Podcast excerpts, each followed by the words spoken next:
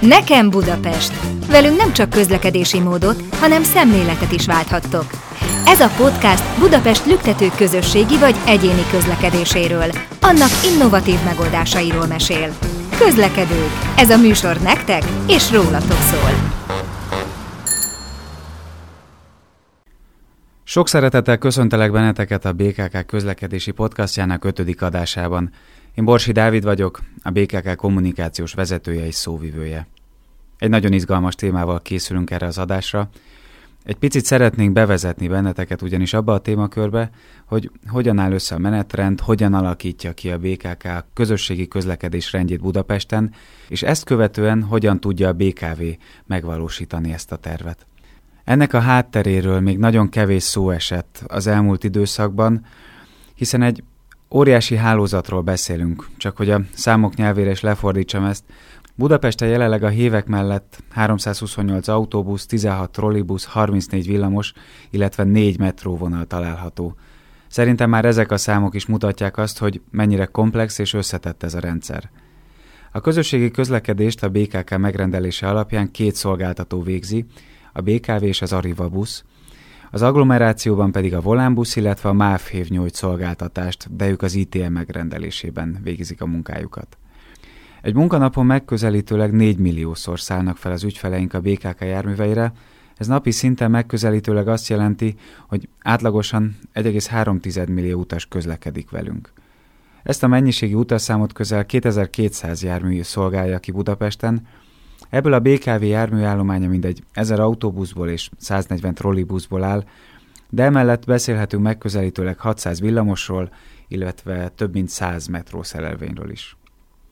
A BKK munkái közül kiemelkedik a menetrend előállítás, melyből 2020-ban összesen több mint 16 ezer darab készült, eszméletlen szám ez egyébként, de hogy milyen folyamatok jellemzik ezeket a műveleteket, hogyan találjuk ki, hogy hogyan közlekednek a járművek, hogyan rendeljük meg a szolgáltatást a tervek alapján, és utána a BKV milyen munkát végez, erről fogunk a mai adásunkban beszélgetni. A beszélgető partnereim pedig ezúttal Török Máté, a BKK mobilitás fejlesztés szakértője, Tarsoly András, a BKK közlekedés szervezés vezetője, és Pnyakovics Gergely, a BKV autóbusz és trollibusz üzemeltetési igazgatóságának forgalomelőkészítési osztályának vezetője lesz. Először is Mátéhoz fordulok, és tőled szeretném megkérdezni azt, hogy hogyan alakult át a fővárosban a közösségi közlekedés vonalhálózata az elmúlt évtizedben. Köszöntöm én is a hallgatókat. Korábban ugye a 2000-es évekig alapvetően rövidebb vonalak és homogénebb vonalak voltak jellemzőek, tehát ez azt jelenti, hogy egy-egy útvonalon viszonylag kevés útvonallal rendelkező járat közlekedett, és sok végállomás volt a városban. Ez sokszor a kötött pályás rendszer adottságából is következett, és aztán a 2000-es évek vége felé volt egy nagy változás ebben. Akkor átmérős, mi úgy hívjuk, hogy átmérős járatok jelentek meg a városban, tehát a külvárosokból a belvároson keresztül egy nagyjából szemközti másik külvárosi pontig átszállásmentesen lehet utazni több tengelyen is. Ez például a Rákóczi úton közlekedő járatoknál volt tetten érhető, és aztán ez a folyamat folytatódott a 2010-es évek elején, már a BKK megalakulása után, gondoljunk itt a 9-es buszra például, és később már a kötőpályás rendszerek is elkezdték ezt a szemléletet követni. A budai fonódó villamos hálózat egy ilyen alapelv mentén született, tehát minél kevesebb átszállás, annál komfortosabb utazás. Ha jól sejtem, ugyanez az elképzelés valósult meg az éjszakai járatok esetében is. Így van. A 2000-es évek közepén ez a szemlélet valóban az éjszakai hálózatban jelent meg először, hiszen ott addig elég töredezett rendszer volt, a belvárosból bizonyos külvárosi pontok felé közlekedtek a járatok, és ezek összekapcsolásával és egy belvárosi átszálló pont és egy hangolási rendszer révén hatékonyabb és kényelmesebb szolgáltatás indult már akkor, és akkor ugye ezt vitte tovább 2008 környékén a nappali hálózat is. Mielőtt elmélyülnénk a témában, érdemes lenne picit tisztáznunk azt, hogy mik a pontos feladatkörök, azaz mi az, amit a BKK végez, és mi az a feladatkör, ami ezután a BKV-ra hárul. Máté, ezt egy picit kibontanád a hallgatók kedvéért? A BKK határozza meg a Budapest közösségi közlekedési rendszerét olyan értelemben, hogy az útvonalakat, a, a járatok hálózatát meghatározza, és az ehhez kapcsolódó kapacitásokat is megtervezi, meghatározza, egészen odáig, hogy hát a menetrendek előzetesét, ezt úgy hívjuk, hogy járatlista, ezeket is kidolgozza, és ez az a pont, ahol átadódik a szolgáltatóknak a feladat, és már a konkrét jármű és járművezetői hozzárendeléseket elvégzik. Tehát a BKK a megrendelője ennek a közlekedési szolgáltatásnak. Mint megrendelő, a mobilitás fejlesztés terület milyen feladatokat lát el ebben a folyamatban? A mobilitás fejlesztés a hálózat tervezését és a járatok szolgáltatásainak tervezését végzi, és az így kialakult paraméterek alapján adjuk át a közlekedés szervezés felé a, az adatokat. Tehát, hogy itt nálunk azt határozzák meg, hogy az egyes járatok milyen útvonalon közlekedjenek, milyen megállókban álljanak meg, az egyes főbb időszakokban milyen követések szerint közlekedjenek, ezentúl az első ajtózás, a kerékpárszállítás és ehhez hasonló járatokhoz kapcsolt szolgáltatások kapcsán is hálózati szintű tervezés zajlik. Mielőtt végigvennénk a szempontokat, hogy mi alapján dolgoztok, ha jól tudom, ti elkészítitek ezt a csomagot, és az kerül át Andrásékhoz, akik közlekedés szervezői szemmel is átdolgozzák, feldolgozzák az információkat. Köszöntöm én is a hallgatókat. A, akkor, hogyha már ismerik, hogy a hálózat hogy néz ki, hol állnak meg az autóbuszok, meg a villamosok, és azt is tudjuk, hogy körülbelül milyen kapacitást szeretnénk megrendelni a szolgáltatóktól, na akkor jön egy izgalmas logisztikai munka, ami a közlekedés megszervezése, hogy itt miről is beszélünk, az talán két szám érzékelteti. Gyakorlatilag egy munkanap a fővárosban 40 ezerszer tehát 40 ezerszer indulnak el a végállomásra az egyes járatok, tehát 40 ezer járat indulás történik. Ugye, amit te is említetted, Dávid, ez kb. 2200 jármű az, amit itt egy nap közlekedik, tehát ez a 2200 jármű 40 ezer indulását kell nekünk gyakorlatilag megszervezni, előkészíteni, ezt az informatikai rendszerekben rögzíteni, és gyakorlatilag ennek a összeállítása az a végtermék, ami utána megrendelés formájában átkerül a szolgáltatókhoz. Gyakorlatilag így kerül, meg, így kerül meghatározás az a feladat, hogy a szolgáltatónak az adott napon milyen feladatai lesznek. És ez bontja majd tovább a szolgáltató. Innen kerül vagy pattog a labda a BKV-hoz, ugye Gergő? Így van, köszöntöm én is a hallgatókat. Ugye a BKK, mint megrendelő meghatározza azt, eh, ahogy hallhattuk, hogy ugye mely járatok, milyen útvonalon, milyen járatsűrűséggel, illetve pontosan milyen indulási időpontok, mi a hangolási rendek szerint közlekedjenek, és ekkor jönnek képbe a szolgáltatók, így a legnagyobbként ugye a BKV is, aki pedig ennek az egész közlekedési rendszernek az üzemi hátterét biztosítja. Ugye a legfontosabbak nyilván ehhez a szolgáltatáshoz a jármű és a járművezető. A BKV tekintetében napi szinten kb. 1500 darab jármű áll forgalomba, ebből nagyjából 800 az autóbusz, körülbelül 140 darab a, a trollibusz, és a, a, még mindig beszélhetünk ilyen több száz villamosról, és hát nyilván a metró szerelvényekről, és ehhez az egészhez kapcsolódik körülbelül 4000 járművezető, akiknek a napi munkatevékenységeit ugye meg kell szervezni, és ennek az egésznek a kiindulási pontja ugye az a, az a havi diszpozíció, az a havi megrendelés, amelyet Andráséktól, a BKK-tól ugye kapunk meg mi is, illetve kap meg a többi ágazat. Ugye én alapvetően a gumikerekes ágazatokkal foglalkozom, itt gumikerék alatt ugye értjük az autóbuszt és a trollibuszt összefogóan, de a kötött pályás rendszerekkel való kommunikáció, illetve maga a folyamat az, az majd nem ugyanígy néz ki, illetve hát a másik szolgáltatóval is hasonlóan megy végbe. Alapvetően ki dönt arról, hogy melyik vonalon milyen típusú, milyen hosszúságú autóbusz közlekedik? Tehát, hogy hova megy szólóbusz, hova megy csuklós busz, hova megy citáró, hova megy Volvo.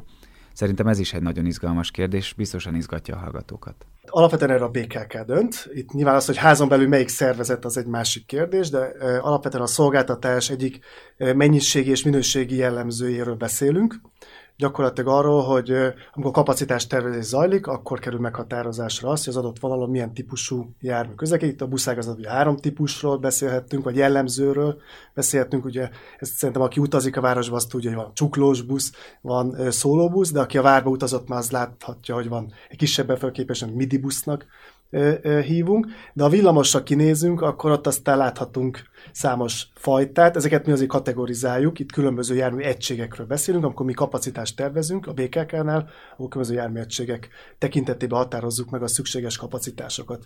És akkor ebből a konkrét megrendelés természetesen meg tovább tartalmaz azt is, az adott valami milyen típusú járműveket szeretnénk megrendelni, csak egy ilyen szám, hogy a, a buszágazatban több mint 30 fajta autóbusz közlekedik. Hát itt aki jár az utcán láthatja, hogy van szép új Mercedes busztól kezdve a legrégebbi, sajnos még a legrégebbi Icarus busz is forgalma van Budapesten. Ezeket a közlekedés szervező, a, meg a BKK határozza meg a szolgáltatók felé, hogy egy-egy vonalon milyen típusú járművekkel melyik szolgáltató pontosan milyen típusú járművel nyújtson szolgáltatást. Ezt mi alapján határozzátok meg? Hát itt számos szempontot kell figyelme venni.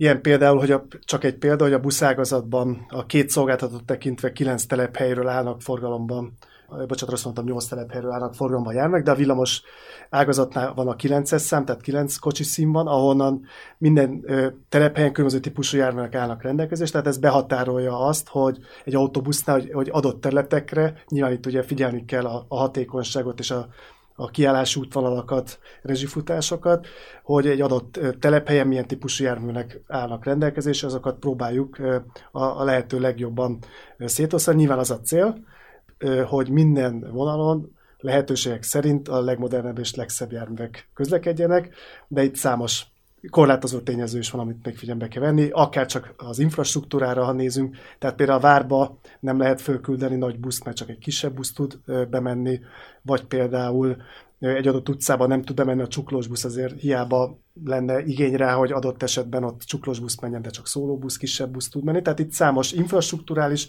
és ilyen üzemszervezési kérdés kell figyelme venni a kapacitás tervezés mellett. Igen, ez akartam kapcsolódni a kapacitás tervezésnél. Ugye az egy alapvető kérdés, hogy a szükséges kapacitást, amit az utasforgalom mértéke határoz meg, azt hogyan osztjuk föl? Tehát ez hány vonalat jelent egy adott útvonal szakaszon, hány járatból tesszük ki azt a kapacitást. Inkább ritkábban járjon a nagyobb busz, vagy sűrűbben a kisebb busz. Ugye érezzük, hogy a, az utas kényelem szempontjából van különbség a kettő között, de lehet, hogy a járat egy adott szakaszán szükséges a csuklós jármű, a nagyobb utasforgalom miatt, úgyhogy itt igazából számos szempontot kell egyszerre nézni. És akkor szolgáltatói oldalról még, amit ehhez hozzá tudnék tenni, hogy ugye, ahogy András is említette, a BKK alapvetően meghatározza azt, hogy, hogy kategóriájában milyen jármű közlekedjen egy adott vonalon, tehát ahogy mondta, hogy midi szóló vagy csuklós, ez ugye alapvetően meghatározza egy adott járatnak a befogadó képességét, a szállítási kapacitását, illetve meghatároz számos olyan paramétert, elsősorban minőségi paramétert, ami, ami a szolgáltatáshoz kapcsolódik, hogy adott esetben egy jármű alacsony padlós legyen, vagy magas padlós, ami az adott viszonylaton közlekedik, és ugye a, a ennél részletesebb a lábontás, az pedig már általában a szolgáltatók feladatkörébe tartozik, tehát hogy a kérdésben ugye föltette Dávid, hogy most adott esetben melyik vonalon közlekedik a Mercedes, melyiken a Volvo, vagy melyiken az Icarus, az már a, nyilván a BKK által megrendelt szempontoknak megfelelve, de az már a szolgáltató hatáskörébe tartozó kérdés. Magyarán akkor a BKV dönti el azt például, hogy melyik telephelyen parkolnak a citárók, hogy maradjunk ennél a témánál. Igen, ez így van, így van, így van. Tehát a telephelyeken alapvetően ugye ö, bizonyos típusok üzemeltetésére ö, vannak berendezkedve, ezekhez van szaktudás, alkatrészkészlet, ö, illetve különböző eszközök, és nyilván az adott telephelyek járműállományából kiszolgált viszonylatokon fognak azok a járművek közlekedni, amik az adott telephelyen ö, honosak. Eddig kifejezetten Budapest belső területére fókuszáltunk, de ahogy azt a felvezetőben is említettem, Van két olyan szolgáltató, amely az agglomerációban végez munkát. Az ő esetükben hogyan történik a menetrendtervezés? Tehát, a budapesti helyi közlekedésben részt vesz a korábban említett eh, Volánbusz, illetve Máfév is, eh, de az ő eh, hálózatukat, illetve menetrendjüket nem a BKK alakítja ki, hanem együttműködésben a megrendelőjükkel, a minisztériummal. Így az lehet, hogy ránézésre hasonló, hiszen ugyanolyan kék járművekkel jelennek meg például a Volánbusz agglomerációs járatai a budapesti hálózaton, mégis egy így üzemszervezési szempontból más rendszerhez tartozik. És vannak olyan helyzetek, amikor BKK által megrendelt járatokkal hangoltan közlekedik egy-egy útvonalon a Volánbusz kék autóbusza. Tehát itt is együttműködésre van szükség. Csak hogy ezt is tisztázzuk, mi a BKK szerepköre az agglomerációs járatok esetében?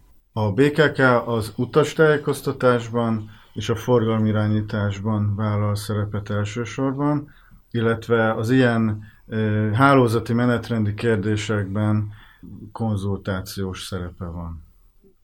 Tehát annyival egészítem ki a Mátét, vagy ha új mondat lesz, akkor a, a BKK szerepe igazából a, az ilyen agglomerációs közlekedés szempontjából, az, hogy technológiai megállapodások alapján bizonyos közlekedés szervezési feladatokat látunk el. Ilyenek például az utastájékoztatási, forgalmányítási feladatok, de egy ellenőrzési feladatokat is mi végezzük a, ezeken a érintett vonalakon. Térjünk vissza picit a vonalhálózatok tervezéséhez, mert szerintem ez egy nagyon izgalmas kérdéskör. Felsoroltál már egy-két szempontot, de most egy csokorban érdemes lenne még egyszer elmesélni, hogy milyen szempontok alapján alakul ki a vonalhálózat, azon belül milyen szempontok alapján jön létre egy adott vonalnak a menetrendje, az útvonala, illetve milyen szempontokat kell figyelembe venni annak kapcsán, hogy létrejöjjön egy ilyen tervezet. Hát a budapesti utazásokat úgy tekintjük, hogy minden egyes utazás egy kezdő A pontból egy B pontba tart, és a kettő között a lehető legrövidebb és legkényelmesebb utat szeretné minden utazó igénybe venni, és ehhez igyekszünk illeszteni egy olyan közösségi közlekedési rendszert, ami a legtöbb utasnak a legkényelmesebb eljutás biztosítja. Ez nyilván nem jelenti azt, hogy mindenkinek az A és B pontja között egy átszállásmentes és azonnali utazási megoldást tudunk nyújtani, hanem azt jelenti, hogy a főbb irányokon és a, a forgalmasabb időszakokban ez, ez a szempont jobban tud érvényesülni, és a kisebb forgalmú irányokon és a kisebb forgalmú időszakokban pedig esetleg némileg hosszabb várakozással, illetve átszállással lehet beutazni az adott viszonylatot. Ez az egyik fele. A másik a budapesti mobilitási terv, amely meghatároz célokat a következő évtizedekre. Ebből vezetjük le, hogy, hogy milyen lépéseket tudunk tenni annak érdekében, hogy ez megvalósuljon. Ehhez kapcsolódnak az infrastruktúrális adottságok, tehát hogy most hol van metróvonalunk, hol futnak a villamospályák, trollivezetékek, de szerencsére ebben az utóbbi években már komoly előrelépéseket tudtunk tenni az önjáró trollibuszok révén, tehát ezek már nincsenek hozzákötve olyan szigorúan a trolli vezetékekhez. Itt figyelembe kell venni azt, hogy milyen infrastruktúrális beruházások következnek, tehát hogyha egy új metróvonalat adnak át, például emlékezzünk néhány éve a, az M4-es metró átadására, amikor jelentősen át kellett rajzolni Budapest egyes területein a közlekedési hálózatot. Emellett egy, egy modellezési tevékenység is zajlik. A BKK rendelkezik az egységes forgalmi modellel, ami, a, ami ismeri, tehát évi frissítéssel megjelenik benne az, hogy a, az egyes körzetek között milyen mértékű utazási igények vannak, és hogyha erre ráillesztjük a hálózatunkat, akkor látjuk, hogy mely útvonalon milyen forgalom adódik. Ezt milyen adatokra alapozzátok egyébként? Ezek alapvetően háztartás felvételi adatok. A felméréskor reprezentatív módon kikérdeznek háztartásokat az utazási szokásaikról, tehát mikor, hova szoktak utazni, ezt milyen gyakran teszik, illetve ehhez még az utasforgalmi mérések adatai is megjelennek, amiről úgy tudom később lesz szó. Tehát így akkor kialakul egy, egy igényrendszer, azt látjuk, tudjuk, hogy a mai hálózaton milyen utasforgalom jelenik meg az egyes útvonalakon, és látjuk azt, hogy milyen főbb csomópontok között ébrednek esetleg újabb utazási igények. Itt érdemes megjegyezni azt, hogy a város változik folyamatosan. Tehát ingatlanfejlesztések révén akár egy korábbi rozsdaövezet lehet, hogy egy sűrű lakóövezetté válik, akkor már is egészen más irányú utazások ébrednek. Például a Kopaszigát szerintem egy nagyon kézzelfogható téma, mert ritka az olyan jelentős beruházás, mint amit ott követhetünk végig. Itt ugye több száz lakás épül, nagyon komoly irodaberuházásokat is folytatnak, tehát jelentős változásokon megy keresztül ez a terület.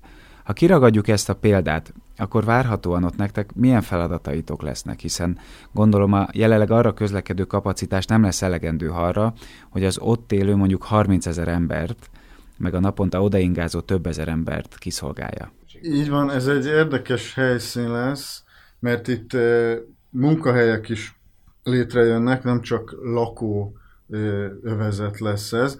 Tehát innen reggelente el is fog utazni egy nagyobb mennyiségű utas, illetve érkezni is fog ide. Ebben az esetben olyan viszonylatokat kell szervezni, vagy a meglévő viszonylatokon úgy kell a kapacitást módosítani, hogy a várhatóan az ott élők és dolgozók számára fontos célpontokba minél könnyebben eljuthassanak. Ez nyilvánvalóan ez esetben a belváros lesz, a 11. kerület központja, illetve Kelenföld vasútállomás, vagy a, a délpesti régió felé, tehát így a modellezés során ezek ki fognak jönni nyilván, hogy, hogy melyik irányba milyen kapacitást érdemes nyújtani. Amikor vonalhálózatot terveztek, akkor mi az a fő irányvonal, ami mentén gondolkodtok? Milyen járatokhoz igazodnak például az újonnan létrehozott vagy éppen finom, finom hangolt menetrendek? Tehát például a metró az, amihez igazítjátok az összes többi járműnek a közlekedési rendjét? Mi a rendező elvetek? Ahogy említettem, a kötött infrastruktúra egy meghatározó része a vonalhálózatnak. Tehát, hogy ma merre futnak a metró vagy villamos vonalak, az itt fontos kérdés lesz. Hogyha ebben a, a most példaként említett Kopaszigát környezetében nem áll rendelkezésre kötött pályás viszony, kötött pálya, kötött pálya a, a fontosabb célpontok irányába, akkor ezt autóbusszal tervezzük kiszolgálni, vagy egy olyan modell is elképzelhető, hogyha a, az elképzelt legrövidebb úton egy nagy kapacitású kötött pálya is felhasználható, akkor ezt úgy nevezzük, hogy ráhordó rendszert alakítunk ki. Tehát autóbusszal elvisszük a metróig, vagy a villamosig az utasokat, hogy ott átszállhassanak a sűrű és nagy kapacitású vonalra. Nem árulunk el titkot azzal, hogy például a budai fonódó villamosnak az egyik leágazása épülhet majd meg a Kopaszigátig, Gondolom ez is ezt a megnövekedett utazási igényt szolgálja ki. Így van, ez esetben abban a szerencsés helyzetben vagyunk, hogy itt tervezés alatt van egy villamos vonal a Szent Gellért tértől oda a Budapest térségébe, és ez a belváros irányú utazásokra megfelelő elem lesz, de amíg ez nem épül meg, addig, ahogy említettem, autóbuszos kiszolgálás van kilátásban. Említetted, hogy folyamatosan változik a város. Éppen ezért gondolom, folyamatosan felülvizsgáljátok azt, hogy hol van szükség például új buszsáv létesítésére. Ha jól sejtem, akkor ez is a ti feladatotok. Egyrészt folyamatosan monitorozzuk az utasforgalmat, és ahogy említettem, az igénymodell, ezt így nevezzük az egységes forgalmi modellhez kapcsolódó hát ilyen utazási igényeket megjelenítő adatbázis, ezek folyamatosan frissülnek. Egyrészt ebből látjuk, hogy ha, ha valamely útvonalon a kapacitás már nem elegendő vagy túlzó, nyilván ennek megfelelően módosítani kell, vagy érdemes ilyenkor átstruktúrálni a kapacitásokat, és a buszsávok kérdése az, az inkább azzal függ össze, hogy egy-egy útvonalon hány közösségi közlekedési jármű, általában autóbusz, vagy esetleg trollibusz közlekedik, és milyen akadályoztatás szenved el a közúti forgalom miatt. És az autóbusz sáv alapvetően ott szükséges, ahol ez, a, ez az arány nagy, tehát ahol sok ö, autóbusz ö, nagy menetrendi késés szenved el a torlódások miatt, és akkor itt meg kell nézni természetesen a, az infrastruktúrális lehetőségeket. Tehát hol van hely kialakítani buszsávot, vagy van-e mód arra, akár milyen módon, akár forrás bevonásával, hogy épüljön buszsáv. A legutóbbi ilyen fejlesztés volt például a Fehér úton, egy rövid szakaszon buszsáv kialakítása, ami az ősvezér tere felé tartó nagyszámú autóbusznak segített, és több perces előnyt jelent ez különösebb építéssel nem járt, hanem a, a meglévő útfelületnek egy újrafelosztásával, illetve a, a forgalomtechnikai eszközök átalakításával valósulhatott meg. A másik ilyen a Bartók Béla úton az autóbuszok villamos vágányokra terelése, ami egy, egy új megoldás, ezt még nem sok helyen alkalmaztuk, hogy a már meglévő közösségi közlekedési felületet a közterületből nem duplikáljuk azáltal, hogy egy villamospálya mellett buszsáv is létesüljön, hanem ezeket a, a különböző ágazatú, különböző típusú járműveket egy felületen vezetjük végig. És ezáltal az autóbuszok a villamosokhoz hasonlóan ki tudják kerülni a torlódásokat. Mielőtt áttérnénk arra, hogy mit kezd ezekkel a tervekkel a közlekedés szervezés, azért még egy picit avas be minket pár műhelytitokba. Mi alapján dől el az, hogy a 8 percenként közlekedik mondjuk szombatonként, vagy mi alapján határozzátok azt meg, hogy a metrók két percenként követik egymást hétköznap reggel? Ez a két példád más-más dolgot juttatott eszembe. Tehát egyrészt a Csúcsidőszakban alapvetően az utasforgalom mértéke az, ami meghatározó, tehát egy 8 esetében az, hogy a Tököli úton hány utas szeretne a reggeli csúcsidőben mondjuk fél nyolc és fél kilenc között a belváros felé eljutni, ez egy fontos sarokszám. Tehát ott annyi autóbusznak kell megjelennie, amennyi ezt a mennyiségű utas kényelmesen el tudja szállítani. Ha már a Tököli útnál tartunk, az egy rendkívül összetett útszakasz a Rákóczi úttal egyetemben, hiszen ott rendkívül sok különböző típusú járat közlekedik, és nyilván együttesen kell vizsgálni azt, hogy ők hogyan szolgálják ki azon az útszakaszon az utasigényeket. Így igaz, tehát itt eh, ez egy fonódó rendszer, itt több járat együttesen biztosítja az ott szükséges kapacitást, tehát ez az egyik sarokszám, és a 8 vonalán van egy olyan szakasz, ahol önállóan látja el az utas, utazóközönség kiszolgálását, ugye a hegyalja út hegyvidéki szakaszán ébredő utasforgalmi igényekhez érdemes illeszteni magának a nyolc eljáratnak a, a kapacitását, de akkor, eh, ha most ennél konkrét példánál maradunk, ott van a gazdagréti lakótelep, ami, ahol szintén más jellegű és más mértékű az utasforgalom, ott a 108 autóbusszal együtt adja ki a, a kívánatos kapacitást ez a járat. Illetve a 139-es autóbusz is besegít egy bizonyos útszakaszon. Besegít, igen, de ott azon a, abban a térségben az M4-es metró elérése egy kritikus pont, és ugye ez az a két járat a 8 és a 108 -e, amivel kényelmesen el lehet érni a metrót.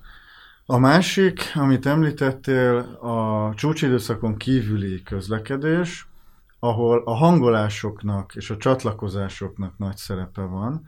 Tehát ahhoz, hogy egy útszakaszon egyenletes, közlek, egyenletes követés legyen, mindeközben megfelelő kapacitást lehessen biztosítani, és az átszállások is kényelmesek legyenek, egy alapvetően a metróvonalakra felépített rendszer működik, tehát a metróvonalaktól induló autóbuszjáratok és egyéb a villamosjáratok is arra a menetrendi ütemre vannak felépítve. Ez mondjuk azt jelenti, hogy minden második metróhoz indul egy villamos a, az adott csatlakozó állomásról. Amikor a Máték elkészítik a terveket a mobilitási fejlesztési csapattal, az elérkezik hozzátok, András. Hogyan dolgozzátok fel ezt a bődületes adatmennyiséget, mennyire van beleszólásotok abba, hogy a Máték hogyan finom hangolják utána az elképzeléseket? Hát igazából már most fog keletkezni egy bődületes adatmennyiség, mert uh, ugye most megkapjuk, idáig eljutottunk oda, hogy van egy hálózatunk, meg vannak megállási pontok, és azt is ismerjük, hogy milyen sűrűn szeretnénk indítani ezeket a járatokat, és most jön az a, az a munka, hogy gyakorlatilag ezt le kell bontani vonalanként és naponként indítási, pontos indítási időpontokra. Tehát az utas, aki használja a mi szolgáltatásunkat, hogy azt szeretné, hogy ő tudja, hogy mikor indul az, az autóbusz. Gyakorlatilag itt a, annak a információnak az elő, előállításáról beszélünk, amikor valaki kiáll egy megállóba, vagy akár megnézi a futár applikációt, és az arra kíváncsi, mikor indul az az autóbusz.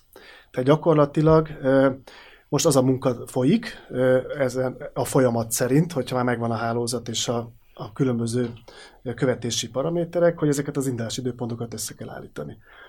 Tehát azért is egy nagy munka, mivel kb. 400 viszonyatról beszélünk Budapesten, ezeknek különböző napok, tehát egyes napokra különböző módokon le kell bontani az indulásai. Tehát nem ugyanaz az indulási időpontok vannak munkalapokon és szombaton. Ugye ezt mindenki ismeri, aki közlekedik a városba, tehát külön meg kell határozni ezeket az indulási időpontokat a kapott paraméterek alapján munkalapokra, szombatokra, vasárnapokra, de itt még külön speciális napok vannak, speciális időszakok, akár gondolunk egy karácsony évvégi körüli időszakra. De még ha a kis kulisszatitkok elárulhatok, akkor még munkapon belül is vannak eltérések, mert a tapasztalatok azt mutatják, hogy mind az utasforgalomban, mind pedig a, a közúti forgalomban a péntek, ki nap az egy eltérő nap a többihez képest, tehát most igaz, hogy most pandémiás időszak van, és itt alapvetően megváltoztak az utazási szokások, de a korábbi tapasztalatok is azt mutatták, hogy pénteken kevesebb, kevesebb utasunk van, és kevesebb is az autós közlekedés, tehát egy másfajta menetrendet kell összeállítani. Gyakorlatilag az indulási időpontok meghatározása, a Máté már belement abba a témába, hogy itt csatlakozásokról beszélünk, tehát egyes vonalaknak a indulási időpontjai úgy állnak össze, hogy az egyes nagy csatlakozási pontokon kapcsolódnak egymáshoz ezek az indulások és ezek az időpontok, tehát annak figyelmevételével kell összeállítani, hogy ezeket a csatlakozásokat, vagy adott esetben, ha már tökölütöt ennyire sokszor beszéltük, az, hogy a Blahalújza tértől új palota fele ne össze-vissza jönnek az autóbuszok, ha egyszerűen mondjuk 8 és utána meg sok ideig nem jön egyetlen egy se, ezt hívják összehangolásnak, tehát össze kell hangolni egymáshoz, igazítani kell az egyes vonalakon közlekedő járatokat egy hosszú fonódó szakaszon. Tehát két olyan szempont van, és az átszálló pontokon ne kelljen sokat várni és csatlakozzanak a járatok egymáshoz, másrészt pedig ilyen hosszú vonalszakaszokon párhuzamosan közlekedő járatok, azok egymáshoz illesztve közlekedjenek. Tehát gyakorlatilag ez úgy néz ki, hogy a Máté is mondta, hogy a, például egy, egy nagy metró állomáson, mert ugye a metróra épül fel az egész rendszer, ahogy hallottuk, tehát például beérkezik az ősvezér terére a, a metró, ott ugye ki van számolva, hogy mennyi az a, az, az idő, amíg az utasok át, átmennek a metróállomásról az egyes járatoknak a végállomási helyére, és ahhoz kapcsolódva indulnak el a járatok ehhez csatlakozva.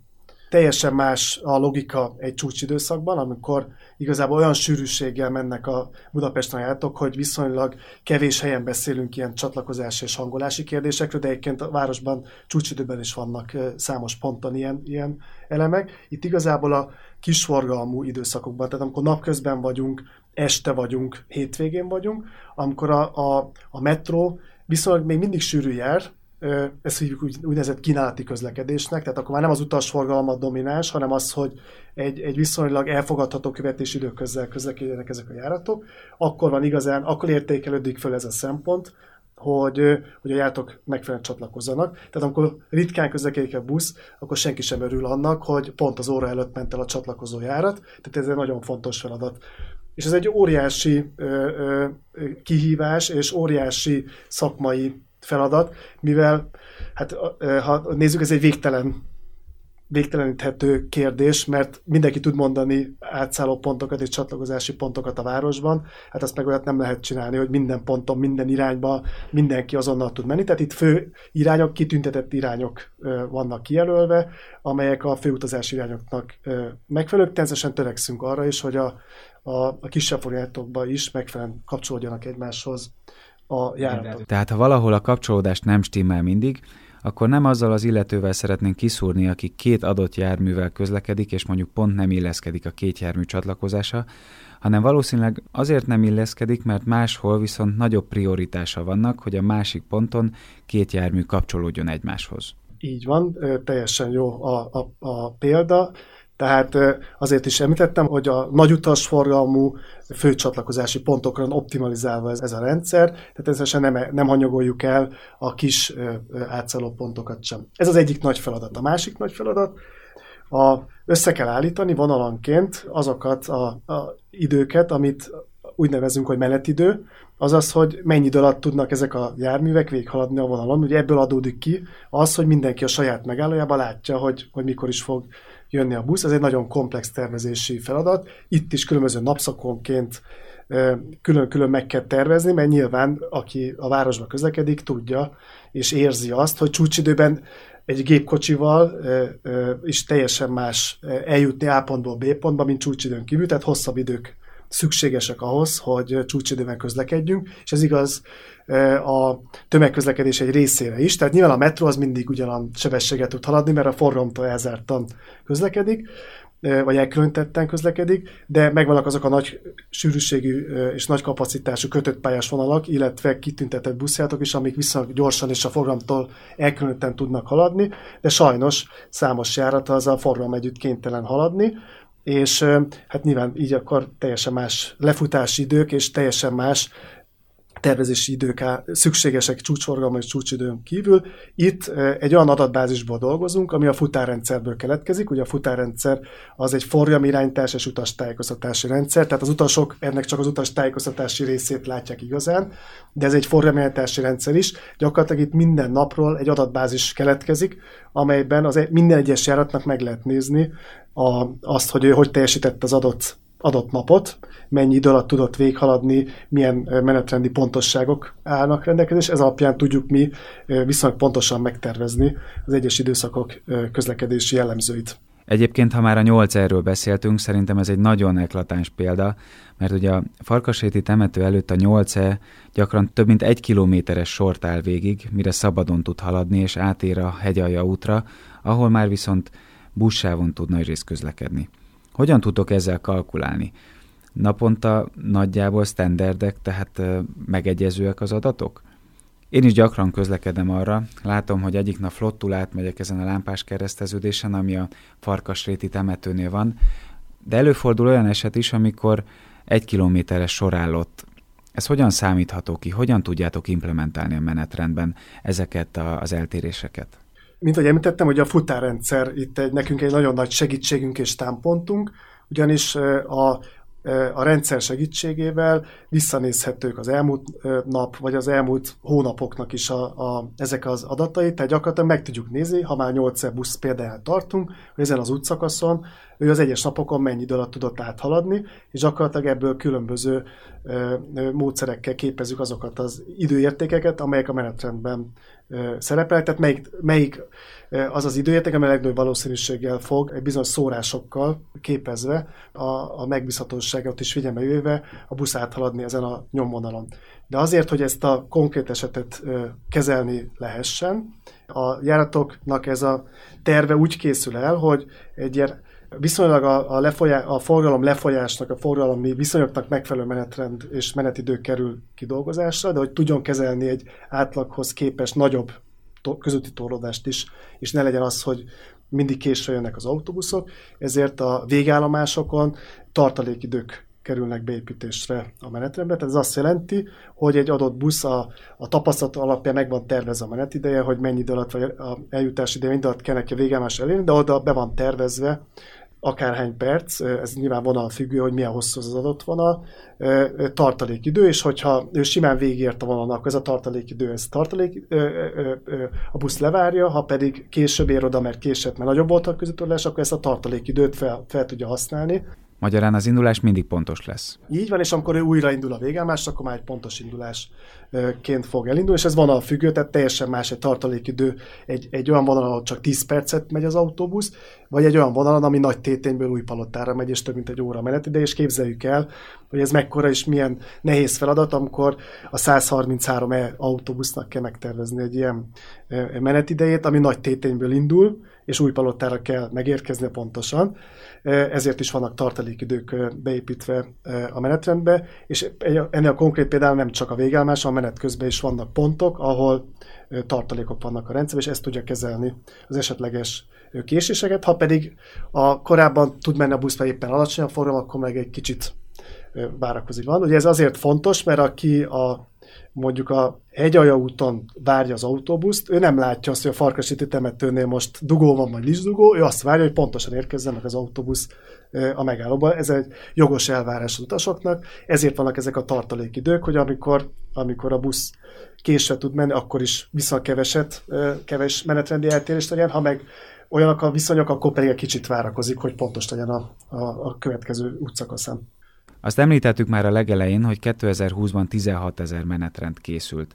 Ez egy átlagos számnak mondható, vagy ez kifejezetten annak volt köszönhető, hogy a pandémia miatt megváltoztak a közlekedési szokások, így kevesebb autó közlekedik a városban, sokan dolgoznak home office-ban, és emiatt több esetben módosításokra volt szükség. Én onnan, nyitanék, hogy ahogy az elején felvezettük, hogy kb. 400 visz, mint egy 400 viszonyat van Budapesten, és ahogy említettem, mindegyik viszonyatunknak különböző napokra vonatkozó menetrendjei vannak. Tehát a, ha ezt hívjuk úgy, úgy hogy szaknyelv, hogy menetrend készlet, tehát már a menetrend készlet is több ezres nagyságrendű, amiből a, a menetrendek összeállnak, mert ahogy említettem, más menetrend van hétfőn, meg pénteken, meg szombaton, meg vasárnap, de rendkívül forgalmakkal, ilyen évvégi karácsonyi bevásárló forgalom, szilveszteri forgalom, tehát ezeket így összerakjuk, akkor több ezer a maga az alapmenetrend készlet, amiről már beszélünk, és hogy miért ilyen nagy ez a szám? Azért ilyen nagy ez a szám, mert a normál közlekedési viszonyokat befolyásolják különböző idéglenes és rendkívüli helyzetek, illetve munkák. Tehát ez a város ez él, folyamatosan, ahogy a Máté is mondta, fejlődik, és ezekhez kapcsolódóan különböző korlátozásokra, fejlesztésekre kerül sor, ami, ami érinti az egyes járatoknak a, a menetrendi kialakítását, tehát például egy utat, ha felújítanak, vagy valahol egy építkezés van és korlátozásra kerül sor, akkor és, és emiatt a, egy adott járatot mondjuk el kell terelni. Akkor, akkor gyakorlatilag ezt nekünk menetrendileg le kell képezni, más nyomvonalon, más útvonalon fog közlekedni a, a jármű, és megváltoznak azok az idők, amik ki vannak például írva a, a megállóba, vagy amit a futár applikációban is lehet látni és, és gyakorlatilag emellett vágányzárak vannak, amikor egy kötött pályás vonal, tehát egy villamos vágányt felújítanak, akkor ugye megváltozik a villamos menetrendje, pótlóbusz kell beállítani. Tehát nagyon sok ilyen változás van, ezek ezres nagyságrend egy évben, ami befolyásolja és alakítja a meglévő alaphálózatot, amelyek is több ezeres alapmenetrendje van. Tehát ebből tevődnek össze ezek, ezek a nagyszámok, és ezért vannak ilyen tízezeres menetrendi változások egy évben. Hogy a BKK feladatainak a komplexitását lássuk, nyilván sok a változás. Ezeket le kell követni a menetrendben, le kell képezni a futárban, hogy az applikációval lássuk a frissülő menetrendet. Ezt le kell képezni az 5500 megállóban, amit egyébként 12 kollégánk végez egy nappal átéve. Folyamatosan megállóról megállóra, állomásról állomásra járva cserélik a menetrendeket a kék színű keretekben. Szóval ez egy rendkívül komplex feladat, amit mi elvégzünk, de a BKV nélkül mindez nem valósulhatna meg. Van egy bődületes adatmennyiség, ami a Mátéktól az Andrásékon keresztül érkezik hozzátok, Gergő. Mit kezd ezzel a BKV? Ez így van. Hát ahogy a közlekedésszervezési folyamatban ugye a, a megrendelő feladataitól eljutunk a szolgáltató feladatai, feladataihoz, egyre inkább a, a tervezést a, a, a lebonyolítás ö, váltja föl. Ugye a, Andrásék egy óriási adatcsomagot adnak át nekünk, amiben ugye meg van határozva már, hogy mi merre járjon, milyen sűrű járjon, milyen járműtípussal kapcsolatos elvárásaik vannak, illetve milyen konkrét indulási időpontokat kell teljesítenie ugye a szolgáltatóknak. És akkor a BKV-nál és a többi szolgáltatónál is nyilvánvalóan jelentkezik egy óriási logisztikai feladat, hogy mindezt le kell képezni egészen odáig, hogy egy járművezető napi munkaideje összeálljon ebből, és ő tudja, hogy melyik, jár, melyik autóbusszal, melyik viszonylaton milyen indulási időpontokat kell teljesítenie. Ugye alapvetően három lábon áll a mi felkészülésünk. Egyrészt az Andráséktól kapott, BKK-tól kapott komplex adatcsomagot, te, teljesítmény megrendelést fel kell osztanunk a meglévő telephelyeink között. Ugye a, a, nálunk a buszágazatban öt telephely van, és ugye a BKK által átadott megrendelési csomagot az öt telephely teljesítő képességének megfelelően kell felosztanunk. Melyek ezek a telephelyek? Autóbusz tekintve Cinkotán, Délpesten, Kelenföldön és Óbudán van egy-egy garázsunk, és van egy ötödik kőbányai vagy trollibusz garázs, ahol uh, trollibuszok és autóbuszok vegyesen laknak és állnak naponta forgalomba. A telephelyeknek a teljesítőképességét alapvetően a járművezetői rendelkezésre állás határozza meg. Ugye eddig beszéltünk arról, hogy a különböző menetrendek elkészítését milyen közlekedésszervezési indokok indukálják, de emellett azért számos alkalommal fordul elő, és ebben a 16 ezer darabos tavalyi menetrend készítési dömpingben is jelentős hányada ennek különböző üzemi okú menetrendváltozás volt. Ezeket általában úgy kell elképzelni, hogy, hogy a háttérfolyamatok módosításai eredményeznek egy-egy új menetrendet, amit sokszor az utas nem is vesz észre feltétlenül. Tehát az indulási időpontok ugyanazok, a menetidő ugyanaz, az, az érintett megállóhelyek, tehát maga a járat nem változik, de mondjuk adott esetben egy-egy vonal üzemeltetése átkerül egyik telephelyről a másikra, vagy másfajta járműtípusok jelennek meg, esetleg a járművezetők munkaszervezési feladatai miatt változnak, bizonyos járatok átkerülnek egyik járművezetőtől a másikhoz, és ugye ezek mind-mind új menetrend változatot igényelnek, de ezek nyilván csak az üzemi részek. Körülbelül ennek a 16 ezer darabnak, pontosan nem tudom megmondani, de nagyjából a fele legalább ilyen üzemi okú menetrendváltozás eredményeként állt elő. Ugye, ahogy említettem, a, a járművezetők munkaszervezése egy fontos szempont az üzemi menetrendek kialakításánál.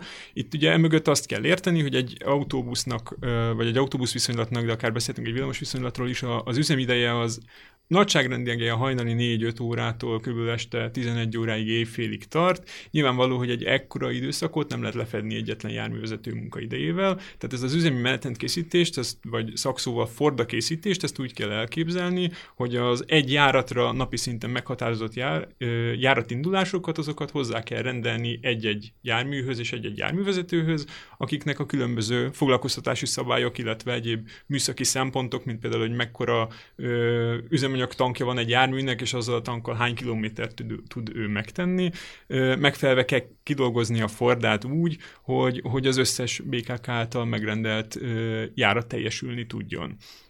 Ezt a feladatot egyébként nálunk a buszágazatban 10 fő menetrend szerkesztő végzi napi szinten, és erről az egész folyamatról azt kell tudni, erről még nem beszéltünk, hogy ez ilyen ciklikus módon zajlik, mert ugye az egésznek a meghatározója az, hogy a járművezetőknek havi beosztást kell kiadni, aminek van egy törvényben meghatározott határideje, ezt mindig ugye egész hónapra tekintve kell a részükre kiadni, a megelőző hónap utolsó hetét megelőzően, és ezt mondom még egyszer, szóval, hogy a járművezetői beosztásokat mindig egész hónapra kell kiadni, a hónapváltást megelőzően egy héttel, és ugye addigra a következő hónap teljes menetrendi rendszerének percre pontosan el kell készülnie. És ezek ugye folyamatos határidőket szabnak a rendszerben, hogyha visszafelé bontjuk.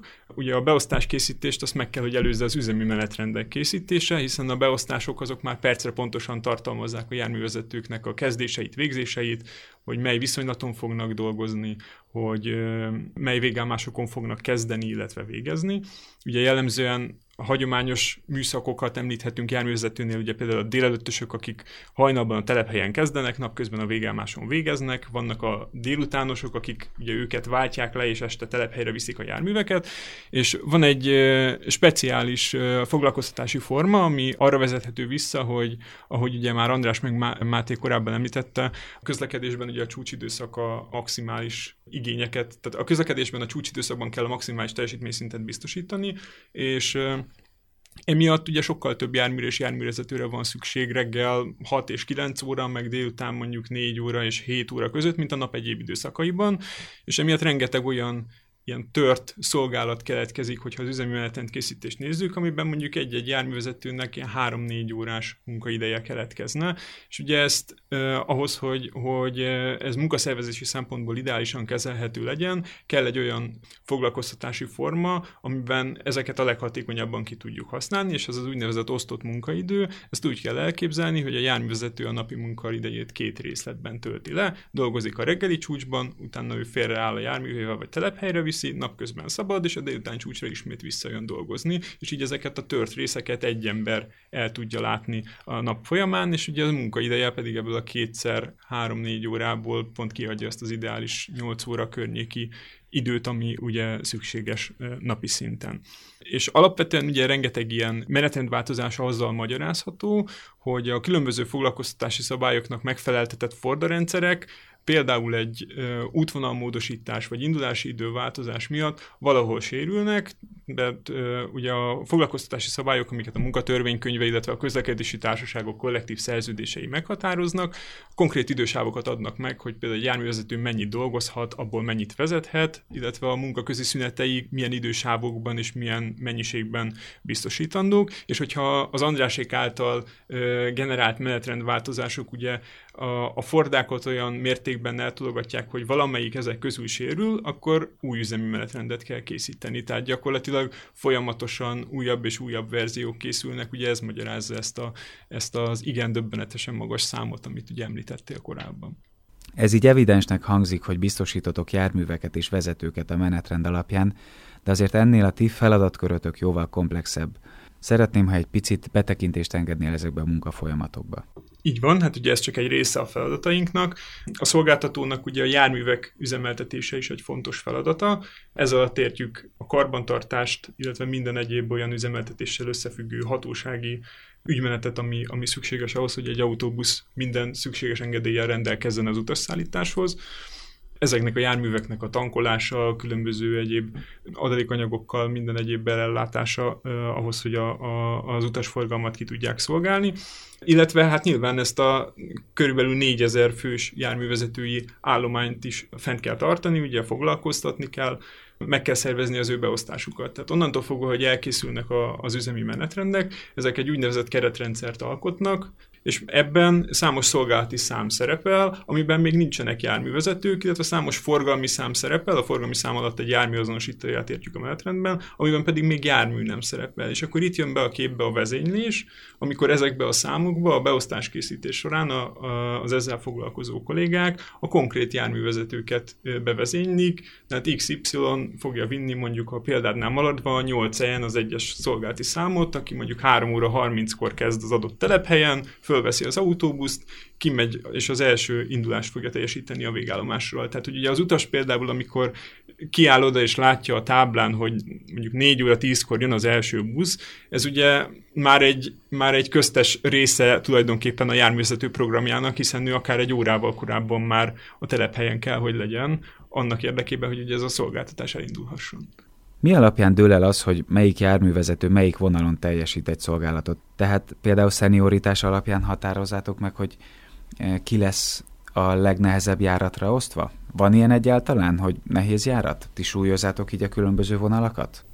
Súlyozva így nincsenek, de nyilván vannak különbségek annak tekintetében, hogy mekkora terhelést jelent egy-egy viszonylaton a, a munkaidő letöltése, tehát nyilván egy Rákóczi úton közlekedő, vagy egy, vagy egy metrópótlon közlekedő autóbusz, amelyik folyamatosan nagy utasforgalomban, szűk belvárosi környezetben, rengeteg torlódás által hátráltatva közlekedik, vagy egy városszéli kisforgalmú, nagyobb végelmási állásidőkkel rendelkező járat, ugye ez, ez, ez nyilván befolyásolja a járművezető napi terheltségét is. Tehát ilyen szempontból beszélhetünk eltérő terhelésekről, de egyébként ezeket nem, tehát nem, nem ez alapján válogatjuk a, a járművezetőket, hogy ki melyiket vezeti. Van olyan áhított vonal, amire mondjuk a járművezetők vágynak?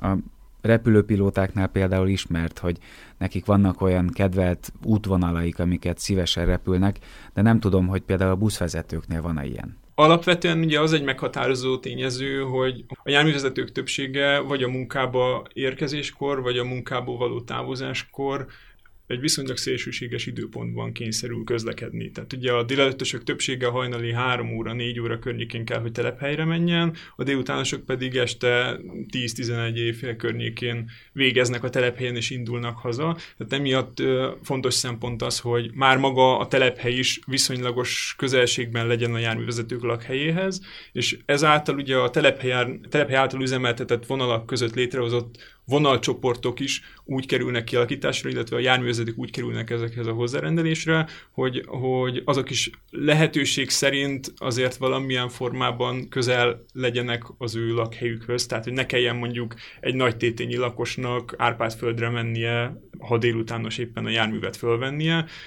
éppen elég lesz az, hogy mondjuk este Kelemföldről még haza kell mennie. Tehát ilyen szempontból a vonalcsoportok azok, amelyek meghatározzák, hogy mely vonalakhoz, vagy mely vonalakon dolgoznak a járművezetők az adott hónapban. Lehet túlzás azt állítani, de így részben külső szemlélőként én azt érzem, hogy a pandémia jó hatással volt a BKV-ra vagy a szolgáltatókra olyan szempontból, hogy megoldotta azt a fajta sofőrhiányt, ami mondjuk a pandémia előtti időszakban 2019-ben jellemző volt. Ezt jól látom? Jól gondolom, hogy jelen pillanatban nincs sofőr probléma nálatok, és előtte ez valóban egy megoldandó feladat volt? Ugye a járművezetői állomány szinten tartása az, az minden szolgáltatónál egy, egy fontos feladat. A pandémia előtt, és főleg ez egyébként arra volt visszavezethető, hogy a, a metró, a hármas metró pótlásának beindulás ugye jelentősen megnövelte az autóbuszágazatnak a teljesítmény szintjét, tehát az összes autóbuszos teljesítményt is egyébként Budapesten, és nyilván a, a metrópótló vonalán közlekedő többlet járművek, ez a 60-70 autóbusz, ez ugye többlet járművezető igényt is jelentett, és ugye ez egy óriási feladat volt a, a BKV-nak, hogy, hogy az ehhez szükséges járművezetői állományt ugye biztosítani tudja, de alapvetően is ugye folyamatosan gondoskodni kell a, a, az utánpótlásról, hiszen mindig vannak, akik kilépnek, mindig vannak, akik nyugdíjba mennek, mert óriási számról beszélünk, tehát emiatt ugye folyamatosan vannak felvételek, képzések ennek a létszámnak a biztosítására. Most a pandémia idején Egyébként a szokásosnál több járművezető kereste a társaságunkat.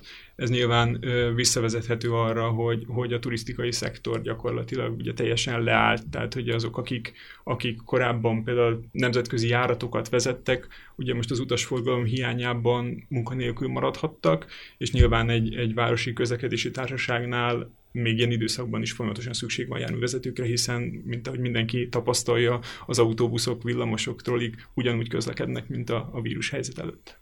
Sok járműfanatikus hallgatja a mi adásunkat hétről hétre. Sokakban van egy olyan kérdés, hogy hogyan lehet valaki járművezető? Milyen utat kell végigjárni ahhoz, hogy valaki mondjuk a 8E-be beülhessen járművezetőnek? Hát ami a legfontosabb, hogy ugye rendelkezni kell autóbusz vezetésére szolgáló jogisítványjal. Ugye az alapvetően ahhoz, hogy valaki személyautót vezet, vezethessen, úgynevezett úrvezető jogosítvány, ez ugye B kategóriát kell, hogy megszerezze, Ezután következik egy C kategóriás jogosítvány, ami ugye a teherautók vezetésére szolgál, és ezt követően lehet megszerezni a, a D kategóriát, amivel pedig autóbuszt lehet vezetni. Szükséges még hozzá egyébként megfelelő egészségügyi alkalmasság is nyilvánvalóan. Azt hiszem elég messzire jutottunk a vonalhálózat tervezésétől, egészen odáig, hogy járművezetőket is castingoltunk a mai adásban. Azt gondolom, hogy Ez egy nagyon izgalmas téma volt. Köszönöm szépen, hogy velünk tartottatok. Egyúttal köszönöm Török Máténak, Tarsoly Andrásnak és Nyakovics Gergelynek, hogy itt voltak a mai adásunkban. Hamarosan érkezünk újabb, izgalmas témákkal. Sziasztok!